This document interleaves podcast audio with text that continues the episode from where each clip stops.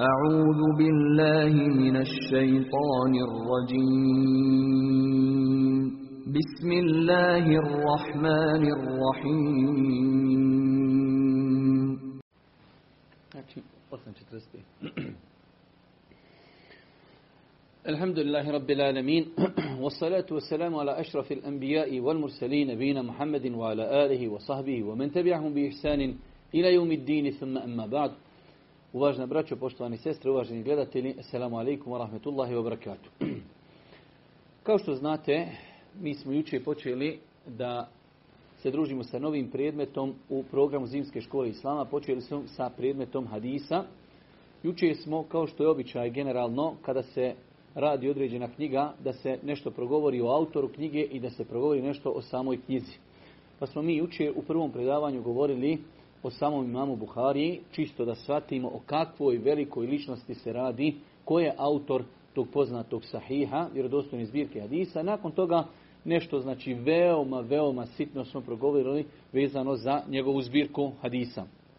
U drugom predavanju, pošto je tema hadis, e, govor Božijeg poslanika, ali i smatrao sam da je bitno i potrebno da govorimo kako i na koji način Kur'an i hadisi Božijeg poslanika definišu naš odnos prema Božijem poslaniku, odnosno naše obaveze prema Božijem poslaniku, ali i salatu. Večeras, ako Bog da, za one koji imaju knjigu ove štampe, znači u četvrtom tromu 327. stranica, etika edeb. Etika edeb, e, postoji druge štampe Buharije, svakako znači pred kraj, pred kraj same Buharijine zbirke imamo jedno posebno poglavlje, etika edeb. Mi smo kazali da je razlog što smo odabrali zbirku imama Buharije ovo poglavlje iz razloga što e, kada čovjek studira samo fik, jednostavno fik dosta puta je samo su to propisi i nerijetko je to poprilično suhoparno, pa smo željeli da jednostavno jednu ruku malo izbalansiramo. Govoreći o propisima, mi neprestano govorimo o našem odnosu prema uzvišenom Allahu subhanahu wa ta'ala, dok kroz znači edeb i etiku govorit ćemo o našem odnosu prema ljudima koji nas okružuju. Svakako, jučer smo podvukli da je najbitnija stvar od svih ovih naših informacija koje čujemo kako iz Sikha, tako i iz Hadisa, inšala iz Akide, jeste prakticiranje istih. Prvo poglavlje u poglavlju Edeba jeste, kaže imam Buharija, o dobročinstvu i čuvanju rodbinskih veza, dobročinstvo prema roditeljima i čuvanje rodbinskih veza. Jedno znači poglavlje u kojem imam Buharija, rahmetullah jerehi, citira određene argumente koji ukazuju na vrijednost i bitnost dobročinstva prema roditeljima i čuvanje rodbinskih veza. Generalno, mi smo dosta puta govorili i neprestano to ponavljamo zato što velik broj ljudi ima pogrešno ubjeđenje u pogledu vjere i religije, da je religija nešto što čovjeka znači, samo definiše njegov odnos prema Allahu. Neispravno je to razumijevanje, vidjet ćemo ovo jedno kompletno poglavlje i mnoga druga poglavlja koja nam govore i usmjeravaju nas kako i na koji način da se čovjek ponaša i obhodi prema ljudima koji ga okružuju. Definitivno, najbitniji ljudi u životu čovjeku treba da budu njegovi roditelji.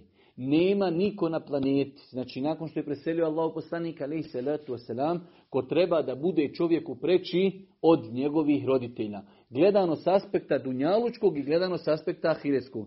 Kad kažemo dunjalučkog, mislimo na to, ne postoji niko na planeti generalno da je više truda uložio u nas od naših roditelja. A opet gledano s aspekta ahireskog, gledano s aspekta dokaza Kur'ana i Sunneta, ne postoji niko u našem okruženju da zaslužuje toliku pažnju, da zaslužuje naše dobročinstvo kao što su to naši roditelji. Pa je bilo logično da ima Buharija, rahmetullahi alehi, ovo poglavlje etike jedeba počne sa tome kako i na koji način bi se trebao čovjek ponašati prema najbližim osobama u svom okruženju, a to su prvenstveno njegovi roditelji, a nakon toga, znači, krug se malo širi, odnos prema njegovoj rodbini. Prvi ajet koji je citirao Imam Buharija jeste ajet u وَوَصَيْنَ الْإِنسَانَ بِوَالِدَيْهِ حُسْنًا Mi smo svakog čovjeka zadužili i mi smo mu oporučili da bude dobar prema roditeljima svojim. Ovo je samo jedan od ajeta kojima uzviše Allah subhanahu wa ta'ala govori o obavezi čovjeka da čini dobročinstvo prema svojim roditeljima. U drugom ajetu sure El Isra Allah Žešanu kaže Poznati onaj ajet وَقَضَى رَبُّكَ أَلَّا تَعْبُدُ إِلَّا إِيَّهُ وَبِالْوَالِدَيْنِ إِحْسَانًا Gospodar vaš vam propisuje i naređuje da samo njemu robujete. Samo njemu ibade da činite i odmah kaže i da činite dobročinstvo svojim roditeljima. Pa znači na više mjesta u Kur'anu uzvišeni Allah subhanahu wa ta'ala naređuje svojim robovima da čini dobročinstvo e, svojim roditeljima do te mjere. Kaže Allah Đelšanu u Kur'anu i ako te budu tvoji roditelji kao nevjernici nagovarali da uzvišenom Allahu najveći grijeh učiniš, širk, kaže nemoj im se pokoriti.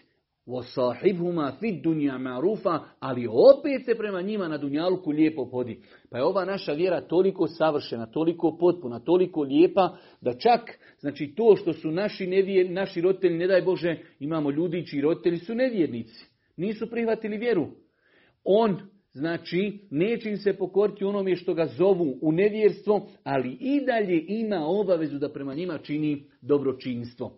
Ovdje vidimo da uzvišeni Allah Đelšanu kaže u Kur'anu mi smo svakog čovjeka zadužili da bude dobar prema roditeljima svojim. U Kur'anu to kaže se وَوَصَيْنَ الْإِنسَانَ بِوَالِدَيْهِ husna. Na drugim, u drugim ajetima kaže ihsana. Jedna veoma široka riječ. Mi smo naredili čovjeku da čini dobročinstvo roditeljima. I mi ćemo poslije, ako Bog da navoditi načine i metode kako i na koji način se ponašati prema roditeljima, ali generalno pravilo, sve što je lijepo, sve što je dobro, sve što ih čini sretnim, sve to treba činiti roditeljima. S druge strane, sve što je nepokorno, sve što njih ljuti, sve što e, znači ne odgovara njima, to treba ostaviti. Pa ovaj kuranski ajd znači e, otvara jedna velika, široka vrata kada je u pitanju naš odnos prema roditeljima, da na svaki mogući dopušten način, ovo je veoma bitno, na svaki mogući dopušten način pokušavamo da zaslužimo njihovo zadovoljstvo. 590, 5970. hadis u ovoj, znači štampi Buharije,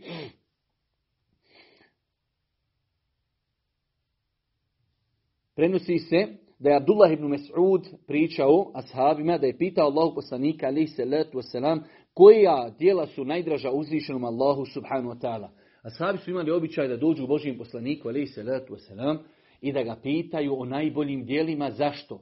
Kako bi znali poredati prioritete u svome životu. Nama se nerijetko dešava. Evo uzmimo konkretno primjer roditelja. Mi smo dobri sa prijateljima, sa kolegama, sa školskim, sa komšijama, a nerijetko se dešava da ne činimo dobročinstvo svojim roditeljima.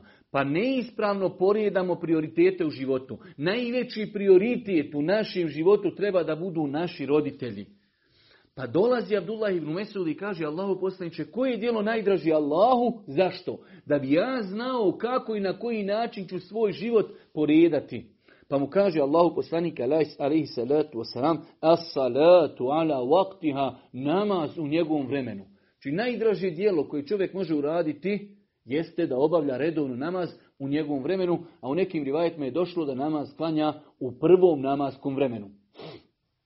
Mi nećemo, pošto smo govorili već o namazu i bitnosti namaza u islamu, nećemo se mnogo oko toga zadržavati, ali generalno mi živimo u vremenu kada velik broj ljudi koji sebe smatraju muslimanima i deklarišu se kao muslimani i kako su indolentni prema obavezi namaza. Mi smo rekli da je to najveća obaveza u islamu nakon što čovjek uđe u islam.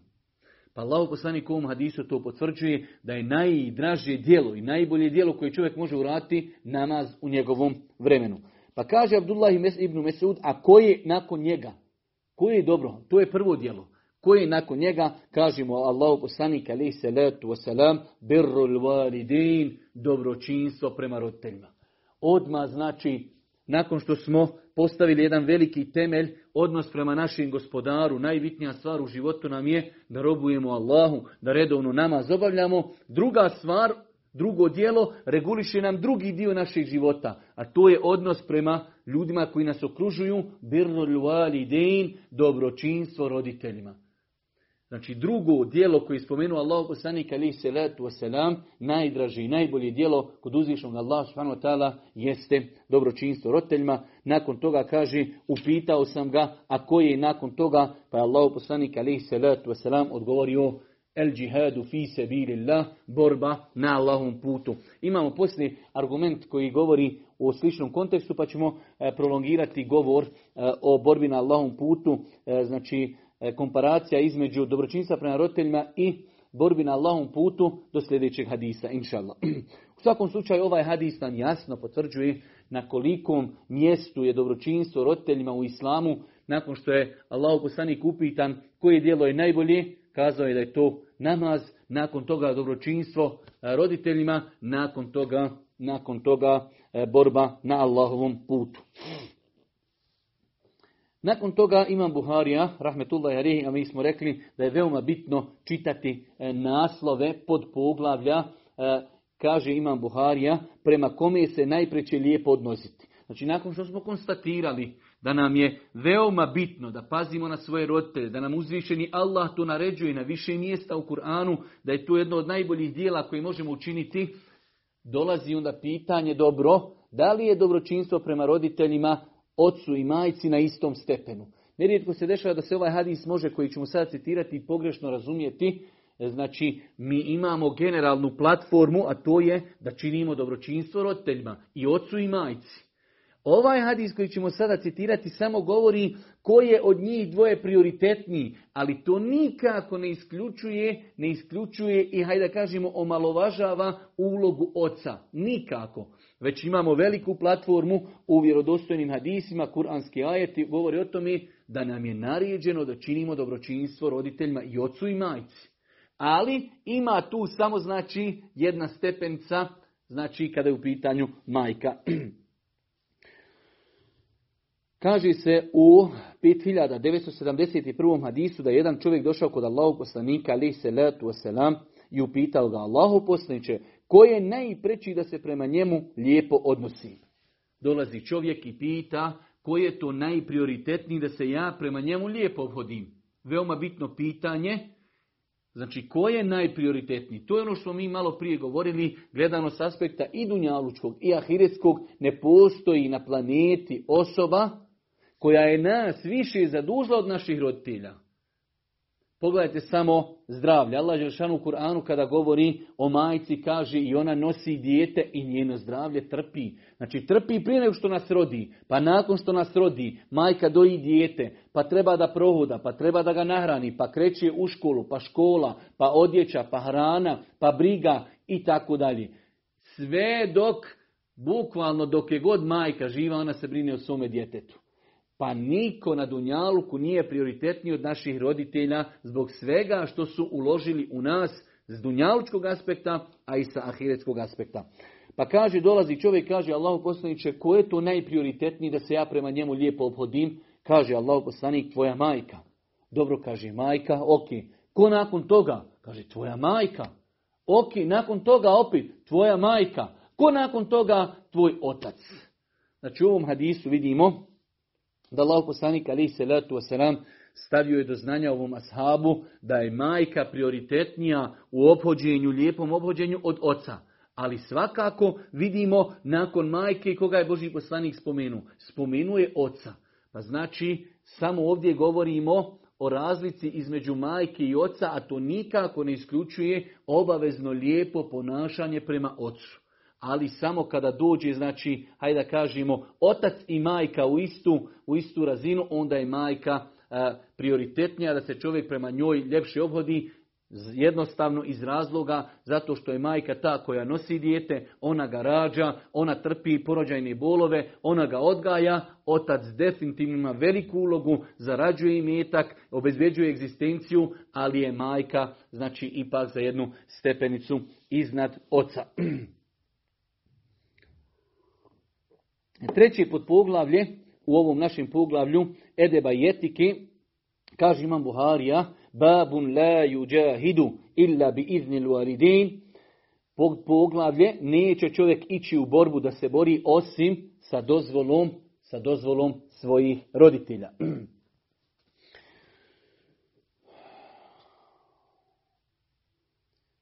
Abdullah ibn Amr je pripovjedao, jedan čovjek je došao Allahom poslaniku alihi salatu wasalam i kazao da li da se on bori i pitao Allahom poslanika Pa ga je Allah poslanik upitao imaš li roditelje? Imam, odgovorio je onda ostani s njima i pazi na njih, to je tvoja borba, odgovorio je Allahu poslanik alihi salatu wasalam. U svakom slučaju ovaj hadis ima različite predaje, Postoji u jednoj predaji da je došao čovjek čak iz Jemena, kaže došao sam Allahu poslaniče, želim da, da idem s tobom u borbu, ostavio sam svoje roditelje uplakane. Teško je roditeljima da shvati da njihovo dijete ide u borbu, možda će poginuti, možda neće. Kaže Allahu poslanik, jesi li tražio njihovu dozvolu? Nisam Allahu poslaniće, kaže vrati se, razveseli ih, kao što si ih i uplakao, kaže fe fihima feđahid. Kod njih ti treba da se boriš. Svakako mi smo rekli da ćemo prolongirati govor o tome e, do ovog hadisa. Znači u islamu kada je u pitanju borba na Allahom putu imamo dvije vrste borbe na Allahom putu. Imamo vrstu takozvani fard ain, kada borba postaje obaveza svakom muslimanu. Kada neprijateljska vojska napadne na jedno naselje, tada se više ne traži dozvala od roditelja. Zašto? Zato što je svakom muslimanu obaveza da se bori, da sačuva e, mjesto, da sačuva din, da sačuva čast. Znači tada i roditelj kad bi rekli ne možeš si ne ići, mora ići zato što jednostavno ima nešto prioritetnije. Ali ovaj hadis, on se odnosi na dobrovoljnu borbu fard kifaje. Kada čovjek musliman želi da ide negdje da pomogne nekoj braći muslimanima u njihovoj borbi protiv nevjernika. Znači i njihovih neprijatelja. Pa u tom slučaju dozvola roditelja je uvjet shodno hadisu Božijeg poslanika ali salatu wasalam, a vidjeli smo onom prvom hadisu kada je pitan Božji poslanik o najboljim dijelima pa je kazao namaz, pa je kazao dobročinstvo roditeljima, pa borba na Allahom putu. Pa se ispravno ovi hadisi razumijevaju u slučaju kada borba nije obaveza, kada nije fard ain, kada je kolegijalna obaveza, tada čovjek ako želi da ide u tu vrstu borbi treba da pita svoje roditelje i ako mu ne dozvoli treba da ostane kod njih i da im čini dobročinstvo. Ali pogledajte Allahu poslanika alaih salatu wasalam, dolazi čovjek, kaže ostali su mi roditelji uplakani, idi kaže vrati se, razveseli ih onako kao što si i rasplakao, te fihima feđahid. Kod njih se ti trebaš boriti. Traži njihovo zadovoljstvo, čini njima dobročinstvo na, znači, radi Allaha subhanahu wa ta'ala. Pa pogledajte, e, vi znate, vjerujem da znate, e, kroz sunet Božijeg poslanika, alih salatu wasalam, koliko je hadisa i koliko je argumenata koji govori o vrijednosti borbe na Allahovom putu. Allahu poslanik alih salatu wasalam, pravo roditelja stavlja iznad borbe na Allahom putu kada je u pitanju borba ona koja je znači kolegijalna obaveza. Nakon toga sljedeći pod poglavlje babun la je subbur rađulu walidehi. Čovjek ne smije pogrdno spominjati svoje roditelje. Jedno interesantno poglavlje, Imam Buharija je postavio jedno posebno poglavlje, kaže čovjek ne treba da spominje po lošim svoje roditelje. Vidjet ćemo o čemu se radi. Od Abdullaha ibn Amra se prenosi da je rekao Allahu poslanik alaihi salatu wasalam je kazao da u najteži grijeh spada proklinjanje svojih roditelja. U, generalno pravilo, u najteži grijehe spada da čovjek proklinje svoje roditelje. Da čovjek dođe u situaciju da proklinje svoje roditelje, da se s njima svađa, da ih psuje i da ih vrijeđa. Pogledajte sada mi živimo u vremenu kada su se ljudi tekako otuđili od svojih roditelja. Djeci je teško da su njihovi roditelji u njihovom stanu, tjesan im je stan. Teško je djeci, najlakše se osjećaju kada te roditelje odvedu u starački dom ili kada čuju da su umrli i tako dalje zato što su možda ostarili, senilni, oni imaju obaveze, moraju na posao i tako dalje. Pa znači živimo u izuzetno teškom vremenu poslije ćemo govoriti o posljedicama i nekada su i sami roditelji krivi, zato što nisu tu svoju djecu proputili. Dijete koje od malena ne vidi svoga oca i svoju majku, kako oni čine dobročinstvo svojim roditeljima, neće ni to dijete činiti dobročinstvo svome ocu. Pa nažalost živimo u vremenu, velik broj nas Znači roditelji su živjeli u komunističkom periodu, nisu djecu odgajali kako treba. E, kada dođu roditelji u staračke godine, djeca idu, odoši, odoši u Europu, odoši na posao, odoši na more, nemaju vremena za svoje roditelje. u svakom slučaju e, ima dio greške i do roditelja koji nisu djecu odgajali kako treba, ali generalno je stanje danas na svijetu, na planeti, da djeca zaboravljaju dobročinstvo roditeljima. Djeca želi da se što prije riješi svojih roditelja, e, znači da ih ostavi u starački dom ili ne daj Bože da što prije umru. Pa kaže Allah poslanik, u najteže grijehe spada spada da čovjek proklinje svoje roditelje. Kaže se na arapskom inne min ekberil kebairi en jel'ana ređulu. Jedan od najvećih velikih grijeha. Ovo nas uči da u islamu imaju mali grijesi, veliki grijesi i veliki opet grijesi imaju stepene. Nisu svi veliki grijesi na istom stepenu. Mi smo više puta ponavljali da mali grijesi, čovjek ako uradi mali grijeh, može znači e, pobrisati taj mali grijeh činjenjem dobrih dijela. Innel hasenati yudhibne sejiat. Kaže uzvišeni Allah, doista dobra djela, brišu loša djela. Misli se na mali grijehe. A velike grijehe ne mogu biti oprošteni osim da se čovjek istinski pokaje uzvišenom Allahu. Pa Allah poslanik kaže, jedan od najvećih velikih grijeha. Pa znači i veliki grijesi imaju stepenice. Pa jedan od najvećih velikih grijeha da čovjek proklinje svoje roditelje. Dobro, da čujemo reakciju Ashaba. Kaže, Allahu poslaniće, upitaj neko, kako čovjek može proklinjati svoje roditelje? Je li moguće? Ti Allahu poslaniće tvrdiš da je najveći grijeh proklinjati roditelje. A sabi se čudi, je li moguće da ima neko da proklinje svoje roditelje? Je li to, je li, to je za njih bilo nepojmljivo? Allahu ekver.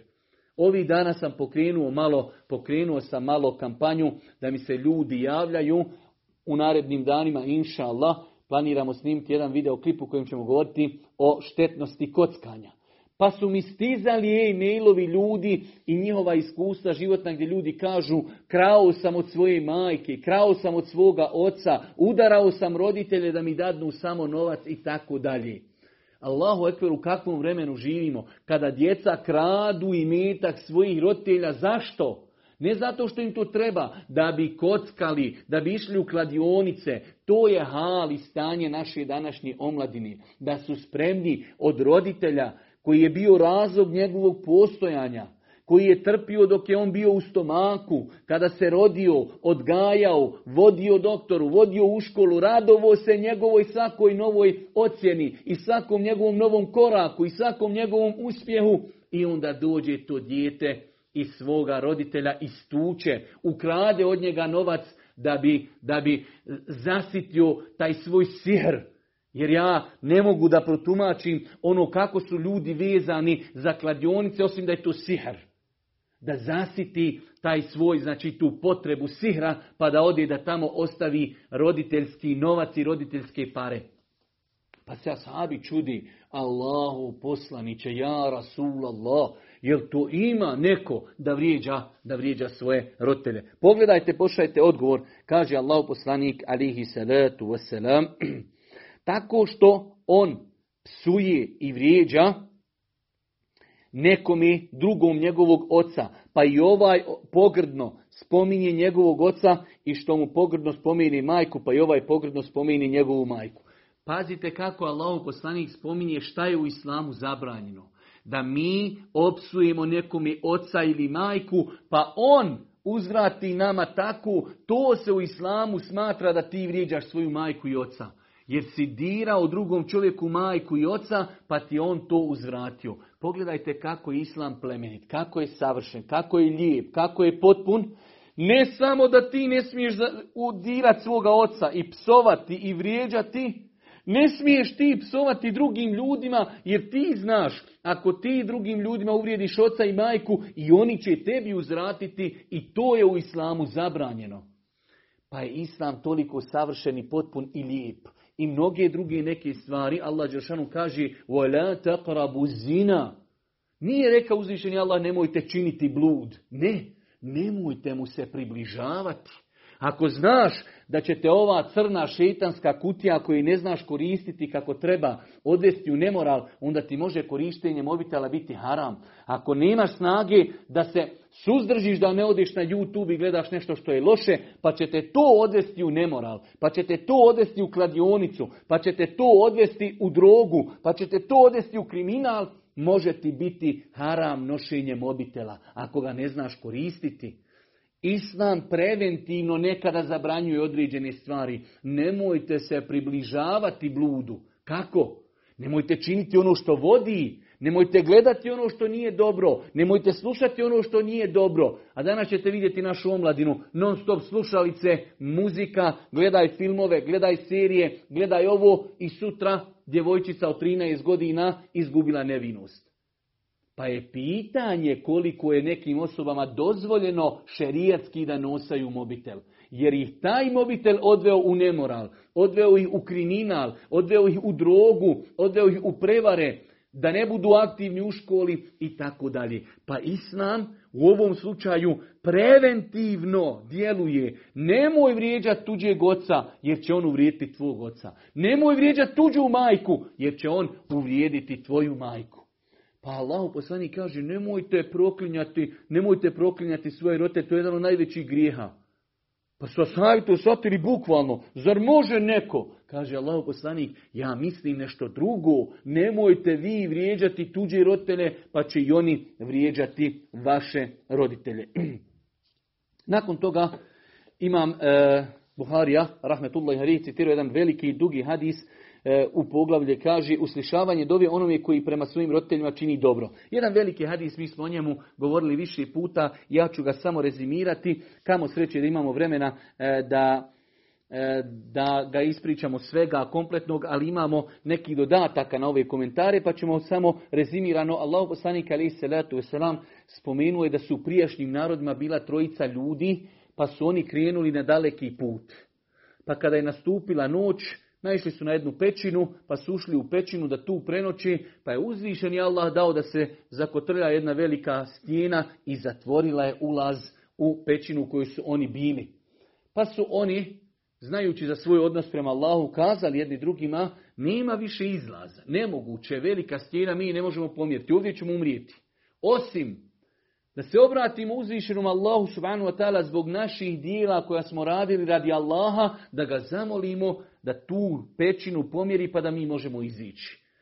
Pa njih trojica, svako od njih trojice spomenuje jedno dobro djelo koje uradio iskreno radi Allaha, pa je Allah s.w.t. dao svaki put kada neko ispriča događaj da se pećina malo pomjeri i nakon što je treći ispričao, pećina se pomjerila toliko da su izišli i krenuli. Ono što je pojinta nama, zbog čega Imam Buharija citirao ovaj hadis, jeste zbog prve osobe, kaže Imam Buharija govoreći o tom prvom insanu, da je, kaže, bio čovjek koji je izrazito mnogo pazio na svoje roditelje. I bavio je se stočarstvom, kada bi god otišao i vratio se sa svojom stokom sa paši, pomuzao bi ovce, odnio roditeljima njihov dio mlijeka, nakon toga bi podmirio i, hajde da kažemo, dao svojoj djeci da jedu i da piju.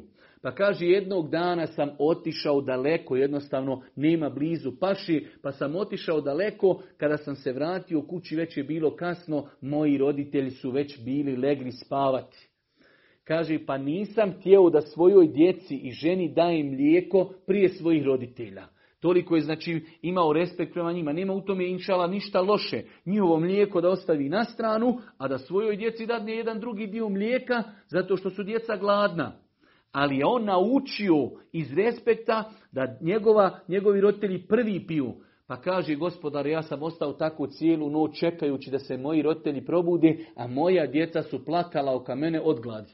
Ako kaže, znaš, pa su sutra dan oni ustali i zajutra probudili se, pa sam im dao njihovo mlijeko, nakon toga sam nahranio svoju porodcu. Kaže, ja rab, o gospodaru, ako ti znaš da sam ja to samo uradio radi tebe, mene nije niko vidio, nije me vidio komšiluk, nije me vidio internet, nije me vidio Facebook, niko me nije uslikao. Ja sam to uradio iz respekta prema roditeljima, želijeći tvoje zadovoljstvo i tvoje lice.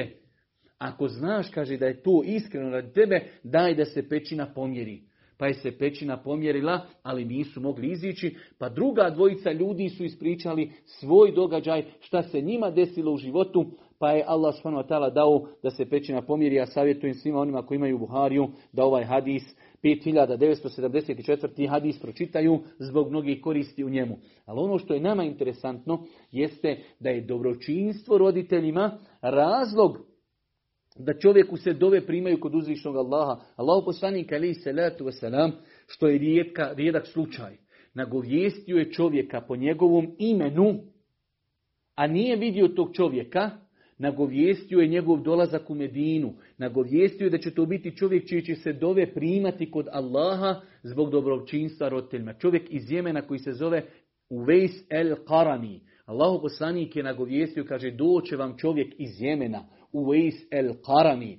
Kada ga vidite, tražite od njega da dovi Allahu za vas. Kaže, on je imao majku koju je činio dobročinstvo, pa zbog tog dobročinstva mu je Allah subhanahu uslišavao dovu. Pa je Omer, kada bi god došla delegacija iz Jemena, pitao ima li među vama u Vesel Karani. Pa jedne prilike se potreflo, kaže ima, tu je.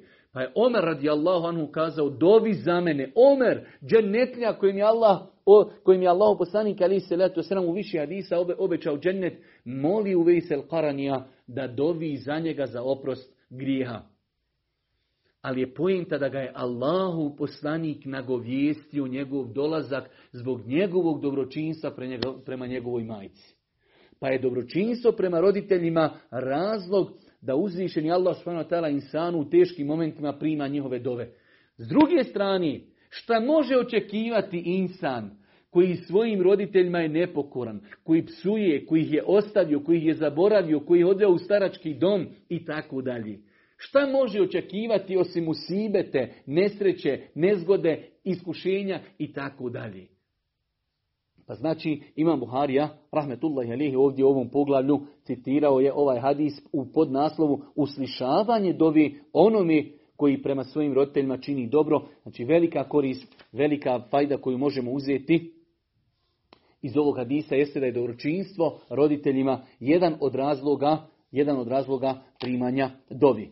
U svakom slučaju, braću moja draga i ciljne sestre, mi ćemo se ovdje kratko samo zaustaviti, pošto već u sljedećim hadisma Imam Buharija počinje sa citiranjem hadisa koji govori o nepokornosti roditeljima.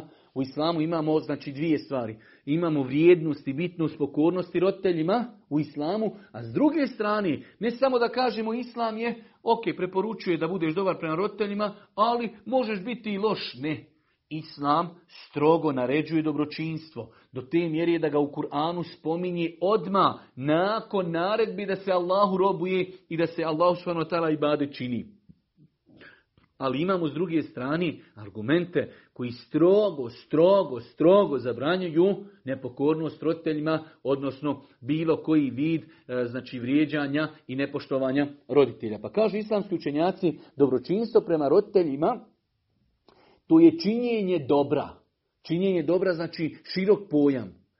Putem srca, putem govora i putem svojih postupaka želijeći time Allahovo zadovoljstvo. Znači četiri stvari veoma bitne. Šta je to dobročinstvo roditeljima? Dobročinstvo prema roditeljima je da njihov sin čini ili sin ili čerka, dijete, da im čini dobro, širok pojam. Znači svaki vid dobra srcem, da ih voli, da dovi za njih, znači srcem i svojim jezikom i svojim postupcima, tri stvari, četvrta stvar, želijeći time Allahovo zadovoljstvo i da se približi uzvišenom Allahu subhanahu wa ta'ala. Ako pogledamo argumente Kur'ana i sunneta, njih je mnogo, islamski učenjaci pišu zasebna djela u kojima govori o dobročinstvu roditeljima.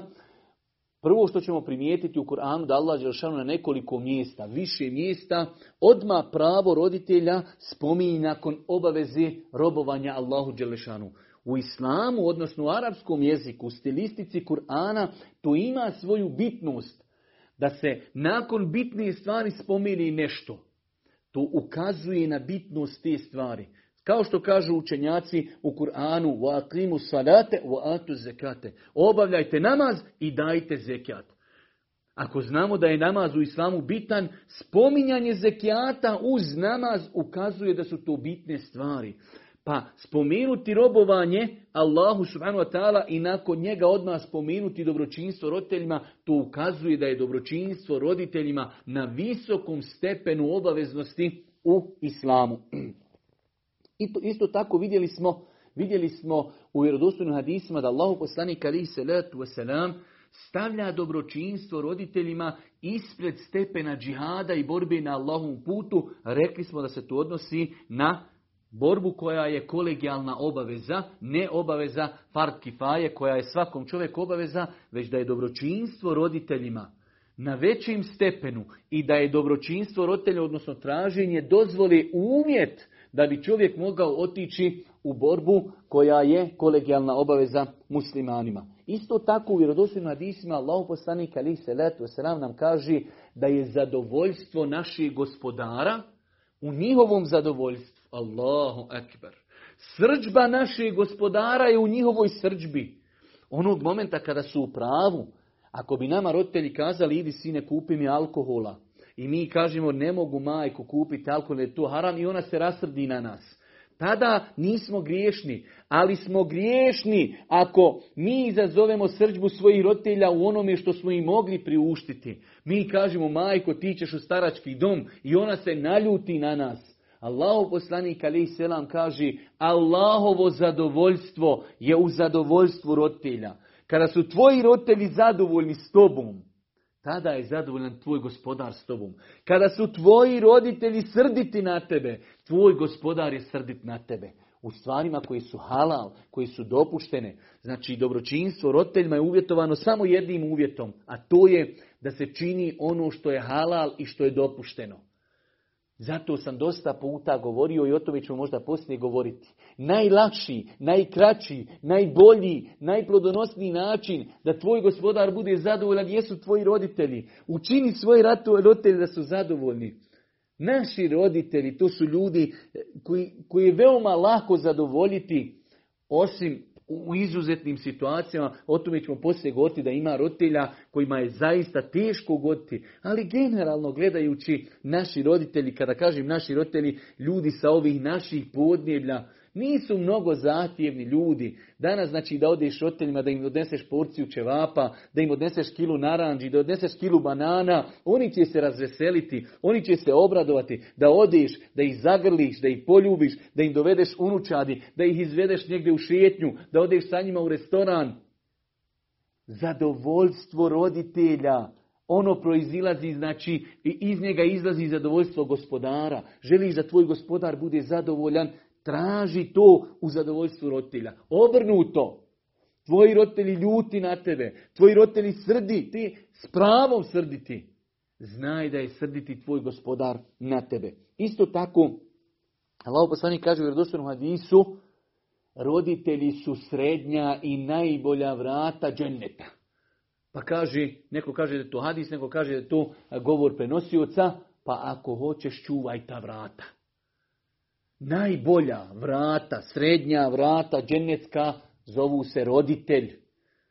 Zato je Boži poslanik i dovio protiv onoga čiji roditelji kod njega dožive starost, a on nije zaradio džennet. Znači, o robe, ako ti nisi uspio zaraditi džennet putem roditelja, nema u tebi više hajra. Zato kažem, nerijetko mi neispravno porijedamo prioritete u svome životu pa smo dobri prema komšijama, prema radnim kolegama, idemo u druge gradove, obilazimo bijedu, humanitarne akcije vodimo, a naši roditelji čekaju kad ćemo mi doći kod njih, kad ćemo ih posjetiti, kad ćemo ih nazvati, kad ćemo ih izvesti iz kući. Pa je to neispravno rijedanje prioriteta. Allah će nas prvenstveno pitati za naše roditelje, kakvi smo bili prema njima, a s druge strane, to je prilika da zaslužimo Allahu oprost, da zaslužimo oprost i da zaslužimo džennet uzvišnog Allaha subhanahu wa ta'ala. Isto tako, rekli smo, u vjerodostojnom hadisu je došlo da Allah poslanik ali se reto se nam kaže ne može se dijete odužiti svojim roditeljima osim u jednoj situaciji. A ta situacija danas ne postoji. Što znači danas u današnjem vremenu mi se ne možemo roditeljima odužiti. Kaže Allah poslanik, ne može se roditelj, ne može se dijete odužiti svom roditelju osim da ga nađe u robstvu, nađe da je rob. Nekoga zarobio i napravi od njega roba, pa ga otkupi i odmah ga oslobodi. Tada, znači, to je jedini način da se dijete oduži svome roditelju. Mimo toga, nemoguće. Znači zbog onih porođajnih bolova, zbog onih muke koju majka osjeti dok je trudna devet mjeseci, zbog povraćanja, zbog toga što se vrti dijete u stomaku, što plaći, što ga vodi doktoru, što zna svaki zub kad mu je nikao, zna svaku noć kada se probudilo, kada se razbolilo, kada je kašljalo, kada ga vodila doktoru, kada je prvi korak napravilo, kada je propuzalo, kada je krenulo u školu i tako dalje. Zbog toga što je odvajao rotelj od svog zalogaja da bi ti imao. Što je on činio, njega je činilo sretnim kad si ti sretan. On je nesretan kada si ti nesretan. Zbog toga ne možemo se odužiti svojim roditeljima. Nikad. Zapamti pravilo, nemoguće da se odužiš svojim roditeljima. Najveća stvar i najveća počast koju Allah može dati svome robu jeste da ga Allah počasti da ima svoju djecu, a roditelj mu još živi pa da vidi čovjek šta truda treba uložiti dok dijete poraste. Koliko treba znoja, koliko brige, koliko napora, da tada čovjek kaže ja rab, tek sada ja svatam koliko su moji roditelji uložili truda u mene. Još je prija bilo mnogo teži. Danas ima više i para, više tehnologije, više uvjeta i sve je bolje. Prija su majke naše nas nosile u naručju da bi nas odnijele doktoru po 5, 6 ili 10 km. Dok danas upali auto i odvuci dijete, a bolnica je možda kilometar i po dva. Pa znači danas je mnogo lakši.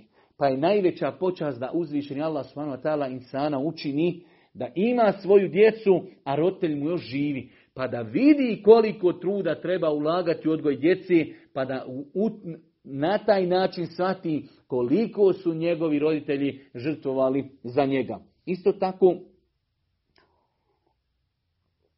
od argumenta koji ukazuju kakvo je mjesto u islamu roditelja govori da Allah poslani kaže jedno od najboljih dijela i dobročinstava u islamu jeste da čovjek pazi na prijatelje svojih roditelja nakon njihove smrti. Allahu ekber. Pogledajte koliko islam savršen. Koliko je islam lijep. Znači čovjek ne zna određenu osobu, ali u datom momentu sazna da je to prijatelj njegovog oca. On treba da se trudi, ili prijatelj njihovih roditelja, on treba da se trudi i to je u islamu jedan od najboljih znači, postupaka i dijela da čovjek pazi i čini dobročinstvo ljudima koji su bili prijatelji njegovim roditeljima. Allahu akbar koliko je islam savršen. Ne samo da činiš roditeljima dobročinstvo, već činiš dobročinstvo onima koji su oni volili. Onima koji su oni pazili. Onima s kojima su se oni družili. Zato ima primjer da je Abdullah ibn Omer jedne prilike išao kroz pustinju, pa je naišao čovjek i kazao da je on bio prijatelj njegovog babi Omera. Pa mu je Abdullah ibn Omer skinuo svoj turban, dao mu je turban, sišao sa magarca, dao mu magarca. To u današnje vrijeme kao da čovjeku kažeš, evo ti ključevi mog auta. Kad su ga upitali, ma kaže, pa to su pustinjaci, ljudi, njima kad dadneš bilo šta na poklon, oni veoma lako se zadovolji. Znači, ljudi siromašni, kad mu dadneš bilo kakav poklon, njemu je drago. Ali kaže, pa to je, to je prijatelj mog babi. Poslanik Ali Selam kaže, najbolje dijelo jest koje možeš uraditi da budeš prijatelj i da paziš na ljude koji su bili prijatelji tvome ocu i tvojoj majci, tvojim roditeljima. Vidite koliko je Islam potpun i koliko je Islam savršen i koliko je Islam lijep. Čak mi ćemo poslije vidjeti u Islamu znači roditelja koji je nevjernik, to što je drugi religije nikako ne poništava našu obavezu, bez obzira što nije musliman, ali je on nas rodio, on nas je odgojio, on je se trudio, on je u nas ulagao, to je naš otac, to je naša majka, bez obzira. Može otac biti i problematičan, može biti i griješnik, majka može biti i griješnica, ali to nikako ne isključuje našu obavezu činjenja dobročinstva prema njima. I mi daje imamo često pitanja ljudi kada ljudi kažu moj otac čini to, moja majka čini to. Ok, pokušaj, savjetuj lagano, ali ostaje dobročinstvo. Ostaje dobročinstvo. Mora se činiti dobročinstvo roditeljima. Allahu poslanik ali salatu wasalam kaže u vjerodostojnom hadisu što ukazuje na veličinu prava i mjesta roditelja u islamu, kaže tri dove će biti kod Allaha primljene, nema sumnje u to nikako. Dova roditelja za dijete, dova musafira i dova onoga kome je učinjena nepravda. Isto tako, od stvari koje ukazuju e, koliko je mjesto roditelja u islamu činjenica da kao što smo malo prije vidjeli da Islam podstiče da činimo dobročinstvo ljudima koji su bili prijatelji naših roditelja, isto tako Allahu poslanik u Rdesu Hadisu kazao da je tetka po majci na stepenu majke. Umrla je majka, prelazi dobročinstvo na tetku, majčinu, znači sestru. Dolazi čovjek, kaže Allahu poslaniče, počinio sam ogroman grijeh. Počinio sam ogroman grijeh. Kaže Allahu poslanik, jel ti majka živa? Kaže, nije. Jel ti kaže živa tetka po majci? Kaže jest, idi njoj čini dobro djelo. Allahu ekber. Znači kao iskup za grijeh veliki koji si počinio, idi čini dobročinstvo svojoj tetci, jer ona je znači, Allahu poslanik alaih salatu wasalam kaže, tetka po majčinoj strani je na stepenu majke. Pa pogledajte kako Islam širi tu pozitivnu energiju, krug ljudi kojima se čini dobročinstvo zbog roditelja. Za kraj samo nekoliko minuta i time završajmo ovo večerašnje prvo predavanje, to je nekoliko stvari koje možemo činiti za naše roditelje nakon njihove smrti. Pogledajte koliko islam savršen, koliko je lijep. Postići nas da činimo roditeljima dobročinstvo i nakon njihove smrti. Pa poslije smrti možemo dobiti za roditelje. Dova. Možemo činiti za njih istikfar. Ima hadis za kojih su određeni učenjaci kažu da je vjerodostojan, da kaže roditeljima se podigne stepen u džennetu. Pa oni kažu, ja rab, gotovo, zbog čega sad ovo? Kaže, zbog istifara vašeg djeteta vama. Allahu ekber. Pa rodite, znači djeca treba da dovi Allahu za roditelje i da moli Allah Đelešanu da oprosti njihovim roditeljima i to može biti razlogom da Allah Đelešanu poveća stepene i da oprosti njihovim roditeljima zbog njihovih dova. Isto tako da se čovjek potrudi ako su njegovi roditelji ostavili za sebe dug, Allahu poslanik kada su mu dolazili sahabi pa kažu Allahu poslaniće mogu li ja e, obaviti hađ za svoju majku ili oca, kaže Allahu poslanik alaihi salatu wasalam, a da je on, kaže, imao neki dugova, bi li ti to vratio? Pa bi, kaže Allahu poslaniče. Pa Allahu, kaže, dug je preći. Znači, dijete treba da se potrudi, ako je roditelj za sebe ostavio dugova, a nije ostavio imetak kojim će se to vratiti, da djeca iz svog imetka to vrati. Isto tako da se djeca potrudi da se ispuni vasijeti koji je ostavio njihov roditelj i to je dobročinstvo prema roditeljima nakon njihove smrti. Ako je roditelj kazao nakon moje smrti to i to od mog imetka, to i to od para, dajte tom i tom. Dobročinstvo prema roditeljima, iako je to obaveza, ali dobročinstvo prema roditeljima da se to ispuni. Isto tako rekli smo da se pazi na njihove prijatelje i poznanike, isto tako e, da se na njihovo ime udjeljuje sadaka. Znači, od a, Allahove milosti prema ljudima jeste da čovjek kada umre prestaju njegova dobra djela. Osim u nekoliko slučajeva, jedan od tih slučajeva jeste da dijete udjeli sadaku na ime svojih roditelja. Pa čovjek, primjer radi, traži se za neku džamiju, Sergija kaže, e ovi sto maraka, to je za moje roditelje. Ili daću e, da se bunar iskopa za moje roditelje i tako dalje. I zadnja stvar, da čovjek, ako ima mogućnost, a roditelji nisu obavili hađ, da za njih obavi on hađ ili da dadne da neko drugi obavi hađ. Znači to je nekoliko dijela koja čovjek može činiti nakon smrti za svoje roditelje. Molim Allah subhanahu da nas uči na putu istine, molim ga subhanahu da nas učini od onih ljudi koji će činiti dobročinstvo svojim roditeljima za njihovog života i nakon njihove smrti. Subhanaka Allahumma wa bihamdika ashhadu an la ilaha illa anta astaghfiruka wa atubu ilaik. Mi se ako Bog da vraćamo za nekoliko minuta sa našim drugim predavanjem. سبيل الدموع سبيل مريح. تنهد يا صاحي كي تستريح. وغض الدعاء الخفي الصريح يسعك